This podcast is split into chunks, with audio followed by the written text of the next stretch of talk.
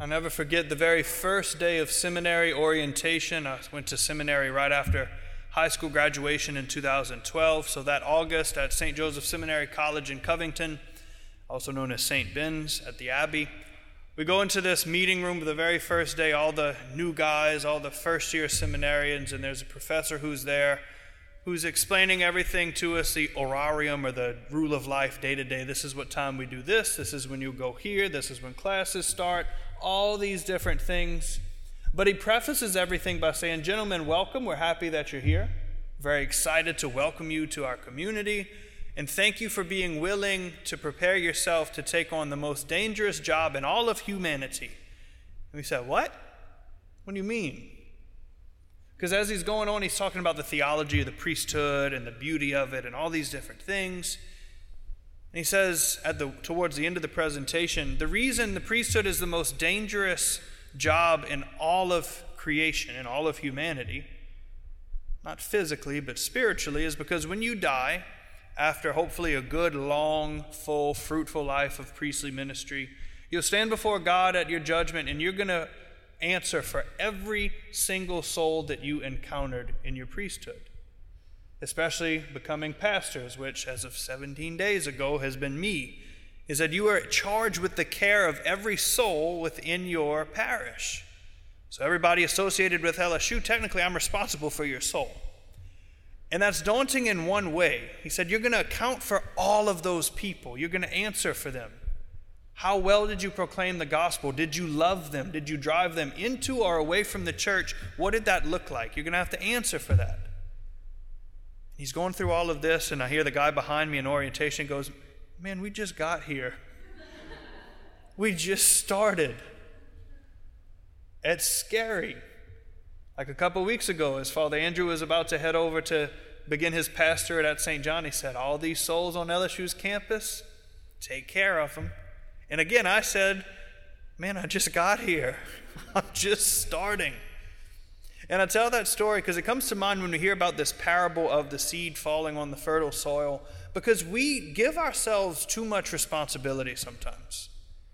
We give ourselves too much to take care of. Yes, we absolutely should evangelize. We absolutely should proclaim the gospel. We should build the kingdom. We should be good, holy people of faith and share that with everybody. But ultimately, it is not up to us. It's not up to us. The work of the conversion of souls is something that only God Himself can do. We can help, we can hinder. We can help in that regard and bring more people to Him. We can also drive people from the church. I'm sure we could all think of a litany of people who we've known who have left the church because of some terrible encounter that they had, and that's not their fault. But all too often we get disappointed, and a lot of times I'll get a mom or a dad, a grandparent say, Father, I need you to pray for so and so, my son, my daughter, my grandchild, my niece, my nephew, my anybody. Because as much as we pray for them and try to lead them down the right path, they just don't come to church, they don't pray, they don't believe in God, they do this, that, the other thing. And that's heart wrenching as a spiritual father. But it begs the question that we have then have you raised them in the faith to the best of your ability? Have you really tried?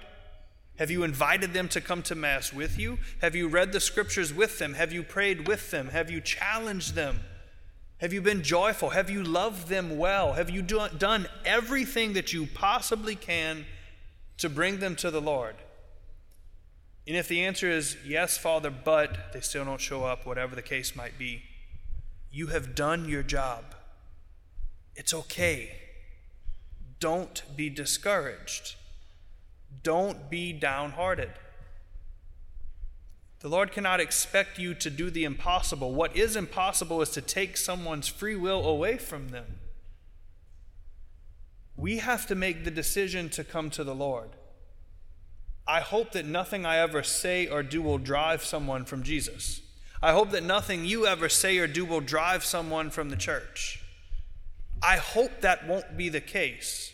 But ultimately, it is the Lord's work that we get to participate in. It is His responsibility. He sees us fit to invite us into that work for some reason because we're going to mess it up. We are imperfect people. But this seed that we hear about in the gospel, God is absolutely reckless when He's planting that seed. What do I mean by that? Growing up, we had a garden in our backyard for the fall and then in the spring as well. And I always hated the day when we had to till the soil and make up the rows and measure everything out, make sure the compost pile was turned in with the, the dirt, it was nice and fertilized, measuring things out. Okay, this is where you're going to plant this seed, and then a foot later, and then a foot later, digging things, planting stuff, pulling the weeds, watering it all at the right times during the day. That's hard work. It's worth it in the end, but that is not how God plants the seed. Notice this imagery that Jesus gives us. A sower goes out to sow the seed, and some falls here, some falls there, because he's literally like walking into this field, throwing it absolutely everywhere. Think about walking into an open field with a handful of like those mixed wildflower seeds, and you just scatter it. You come back several weeks, months, a year later, and it's going to be overgrown with color and with fragrant flowers and everything else. That is how God plants the seed. It is abundant, absolutely abundant. There is no end to it. That's why He's not worried about the seed that falls on the ground or the path or the thorns or things like that because there's no end to it. That's how we should go and actually evangelize and share the message of the gospel. Prudently, but abundantly. The word is all around us, almost literally. You hear it every time you come to Mass, and I hope you don't hear Scripture only when you come to Mass. You see it on billboards, you might hear it in a song or on the radio or in a podcast. Somebody might share something with you. There are references to the Lord's Word all over the place. But when we allow our hearts to be that good, fertile, good, fruitful soil that the gospel talks about, the psalm talks about, it takes root in our hearts and it transforms us and it makes us into better people, holier people, more virtuous people, abundantly. Because the Lord just consistently pours it out and pours it out and pours it out because He loves us to that extent and even beyond that extent. Last Sunday, I talked about the fact that suffering is not vain, it's not empty. Suffering does something for us. It is difficult, but it's nothing to be afraid of. And it's not empty, and it's not meaningless. I referenced the second reading last Sunday from this Sunday's reading when St. Paul says, I consider all the sufferings in this world to have absolutely no avail. It doesn't even compare to the glory of heaven that awaits us. That's the good news, the abundance of this seed that the Lord bestows upon us. But, brothers and sisters, unless we allow our hearts to be that good, fertile soil to let the Word of God take root in our heart, to transform us, we're not going to have anything to share with other people. We have to give from abundance. We have to give from what overflows from us, to receive first and then to share. So maybe you do feel that you are just pouring out and pouring out and sharing more and more and more with a loved one, with a friend, with a coworker, to try to bring them deeper into the faith. Maybe you find that they're not coming around. That's okay. Hopefully, you're doing that not to proselytize, as Pope Francis would say, just to help them join the Catholic club so that they're one of us but because you love them and want what's best for them. To love someone is to want what's best for them, to will their good, to want them to get to heaven. And so hopefully you share the gospel, the good news, Jesus Christ with them because you love them, but then pause for a second, take a step back and consider this.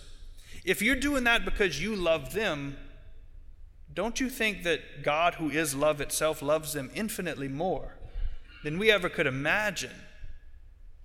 Don't you think that He wants them in church more as well?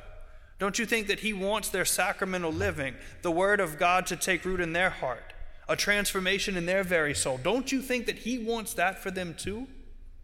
So why carry it yourself? Why think that the burden is yours and that if they don't live a holy life, then you're to blame for it?